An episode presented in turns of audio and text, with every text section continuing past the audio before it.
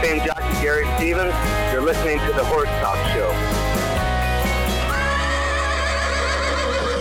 Welcome to the Horse Talk Show presented by Peterson and Smith Equine Hospital. I'm your host, Louisa Barton, and in the studio with me I have editor in chief from the Wire to Wire and Florida Horse, Brock Sheridan.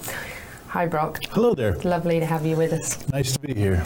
Uh, usually, people get big hangovers after probably the most exciting race in the world, and certainly the two most exciting minutes in sports, and that is the Kentucky Derby. This is a bit of a hangover that's hanging on a little bit longer, and that is due to a uh, infraction during the race by the winning horse. And uh, of course, that is out there at question. We're seeing a number of different videos uh, circulating the internet now, uh, different points of views from different cameras, from different organizations. And we're seeing a number of different possibilities of what happened in the race. Uh, the race was called uh, fouled, and uh, Maximum Security, who won the Kentucky Derby and ran an incredible race, I might add, was disqualified as the winner and put back in place 17 in the race, behind the last horse that was uh, fouled in the move that he made crossing the track. So it was uh, very uh, upsetting. We were there at the Derby, and of course, there was a lot of booing, a lot of unhappy people. Um, some of the way that this all came about was definitely questioned by uh, hundreds of people, thousands of people perhaps. Uh, I'm going to let Brock kind of just give me his, uh, his feedback from what happened uh, on Saturday at the Derby. Your thoughts, Brock? Well, it was a very confusing situation, especially for the average fan, because basically they got their information from the NBC telecast, so they didn't get to see all the angles. NBC did a nice job of uh, showing the infraction later, but I have to agree with the stewards. I've seen a couple of different angles of this thing, um, and I think uh, that uh, maximum security cl- clearly left his lane and came out on uh, War of Will. Uh, after the race on NBC, uh, jockey Luis Saez on uh, Maximum Security said that the horse came out on War of Will, and he said that I quickly corrected him. He said it wasn't intentional. So th- that tells you that, that he thinks the horse came out. On the Today Show, owner Gary West said that he admitted the horse came out, left his lane. And so I think it was a tough decision, a very difficult decision, no doubt about it. But I think that, that uh, maximum security definitely came out, left his lane, and uh, impeded on uh, War of Will. And uh, I, I think the stewards made the right call. Difficult call, but I think they made the right call. Now, some of the questions out there, uh, especially from the general public and the fans, are why did the stewards not put an inquiry up as soon as this infraction happened? If this was a big enough deal to prevent the winning horse from being the winning horse and being disqualified, why would not? Why wouldn't the stewards put up an immediate inquiry so that the fans knew what was going on, rather than this um, uh, to have the jockey who actually came second be the first person to file the inquiry? That was Flavien Prat, and then Jon Court also um, said, you know, an inquiry needed to happen. There was a foul. Any understanding of that? You know, that's a that's a very good question on uh, uh, why the uh, inquiry sign did not flash on the tote board. Now, I have been a steward before, and there are some tote boards where you can either put up the jockey objection or the inquiry. You can't put up both. Uh, I don't know if that's a very good excuse, but um, uh, I don't know whether the track announcer did not announce whether there was an inquiry or not. But I think that would have helped if they would have made clear to the racing public that there was a steward's inquiry. In other words, they were looking at the at the, the infraction themselves, uh, not just because of the jockeys calling the foul. So that is a good question, and I don't really have an answer to why that inquiry sign didn't flash. Yes, and I, and my understanding is that they were looking at who to send to the testing barn at that moment, is what they said. So apparently, that infraction was not something they noticed enough to to immediately say, okay, we can't call the winner. Uh, one of the really, I think, upsetting things, uh, definitely from the West's perspective, um, and I had a chance to talk to Jeff Kirk, Jeff and Carolyn Kirk, who actually trained maximum security here in Ocala, and, and they said one of the most upsetting things was that you know, Mrs. West was able to hold the roses for 20 minutes or so, and then they actually went and took them back off her. And after 40 years in the racing business, that has to be absolutely devastating because the Derby is what everybody works towards wanting to win. Um, I feel like maybe that could have been avoided with a faster inquiry, maybe, and maybe some of that wouldn't have been quite so agonizing for everybody. So that, that's my thoughts on that. Um, the other thing I, I, I, looked into a little bit is, is category one and category two race rules. So, in much of the world, category um, one states that if a horse doesn't impede the horse that would win, if he didn't, then he would not be taken down. But in America and the category two race rules, if you impede any horse in the race, you're taken down. Do you think that America should be on the category one race rules? And do you think if they were, that he might not have been disqualified?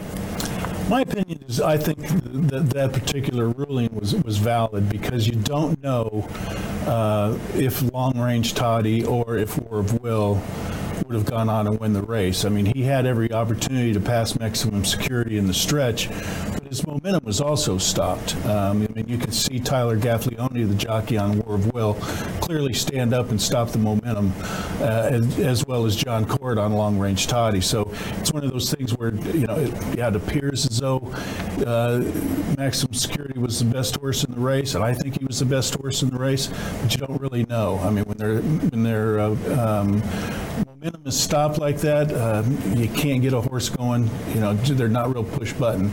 Some horses can pick it up and get going, just like Alysheba in the 1987. He went to his knees, right. got up and passed uh, bet twice, but uh, not every horse can actually, you know, accelerate or have that fast turn of foot. So I think it was the right call, um, and I, I think it was the, the right I think the stewards made a tough, tough decision, and you know I feel for the West too because they're very good for the sport. That you know they spend a lot of money, and uh, you know you bring up a good point. It's very agonizing for them. Yes, it was a, a very tough 22 minutes. I think that they uh, they waited for that answer. Do you think jockey maturity plays into any of this? So, for example, um, you know the the jockey on maximum security 27. Uh, we have jockeys like Mike Smith at 53 and Jon Court at 58 who are super seasoned. Do you think that it, that makes any difference to the outcome of this race with an older jockey, or do you think that the horse just veered and, and it is what it is and Lewis did the best he could to straighten him back up?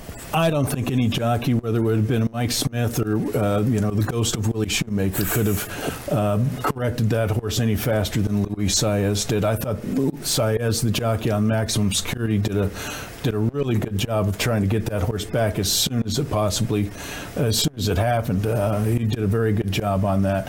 Uh, whether maturity played into the uh, the fact that Tyler Gaffalione never filed the objection, you know, it was one of his first derbies, and maybe he didn't feel like he, you know, was the seasoned jockey. But uh, you know, that's that really doesn't make any difference because Jon Court, of course, is the oldest jockey to ever ride in the Derby, and um, uh, or he would have been the oldest jockey to win it. I know that, and he called the foul. So he, you know, he's he was seasoned enough to make the to make a uh, an objection. And you think that's the reason that Tyler didn't file an objection? I don't know. I you know I hate to speak for Tyler, uh, but that's one of the things that I thought of. It was his first Derby, and maybe he was a little less inclined to, uh, you know, call a, a, claim a foul at that point. Mm-hmm, absolutely. Do you think that the very tragic and unfortunate circumstances at Santa Anita in the past few months and the loss of uh, of some horses' lives played at all into the steward's decision, or do you think it was cut and dried? Or do you think that now, with safety in the forefront of racing, that there's m- more pressure now for the stewards to uh, pull a horse down when there is a dangerous situation? I don't think it had much to do with their decision. I think those stewards probably would have made that decision regardless of the Santa Anita uh, situation. Um, I think that uh, you know, if it, if, it, if I ran Churchill Downs, I think I'd like to see 14 horses in the Derby as opposed that was to 20. my next question. Uh, I think if you're really concerned about safety, that's what you're going to do. You're going to start 14 horses. I like 20 horses as a gambler because I like the big payoffs. But for safety of the horse and the jockey, I believe there should be 14. That first turn is it can be a, a real you know, car wreck. Yes, absolutely. And, and my last question is watching the whole race over and over again since Saturday in slow motion in many different takes on it and watching it over and over, I see more than five or six horses veering and bumping in the first say third or even half of the race.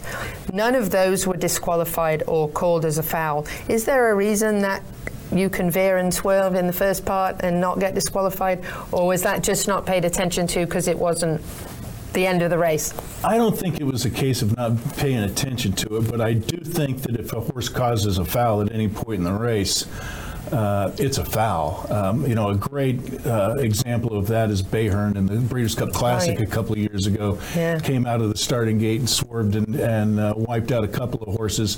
The stewards kind of justified that. Well, it was out of the starting gate, but I don't think so. I think at any point in the race, uh, if there's a foul, there's a foul. Uh, it's kind of like uh, any other sport. Hey, offensive holding is offensive holding. I agree. At any point in the race. So I think you bring up a good point. I can't answer the question why they didn't.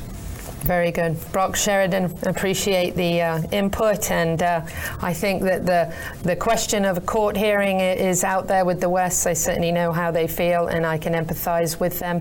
Uh, I don't know what the outcome of that will be, but uh, it certainly was the most controversial and strangest Derby in history, and for me, uh, definitely an interesting one. I left there with quite an anticlimax, feeling quite sad for maximum security, but I got to visit him on Sunday morning, and he looked well. So uh, let's hope he goes on to have a great and incredible career.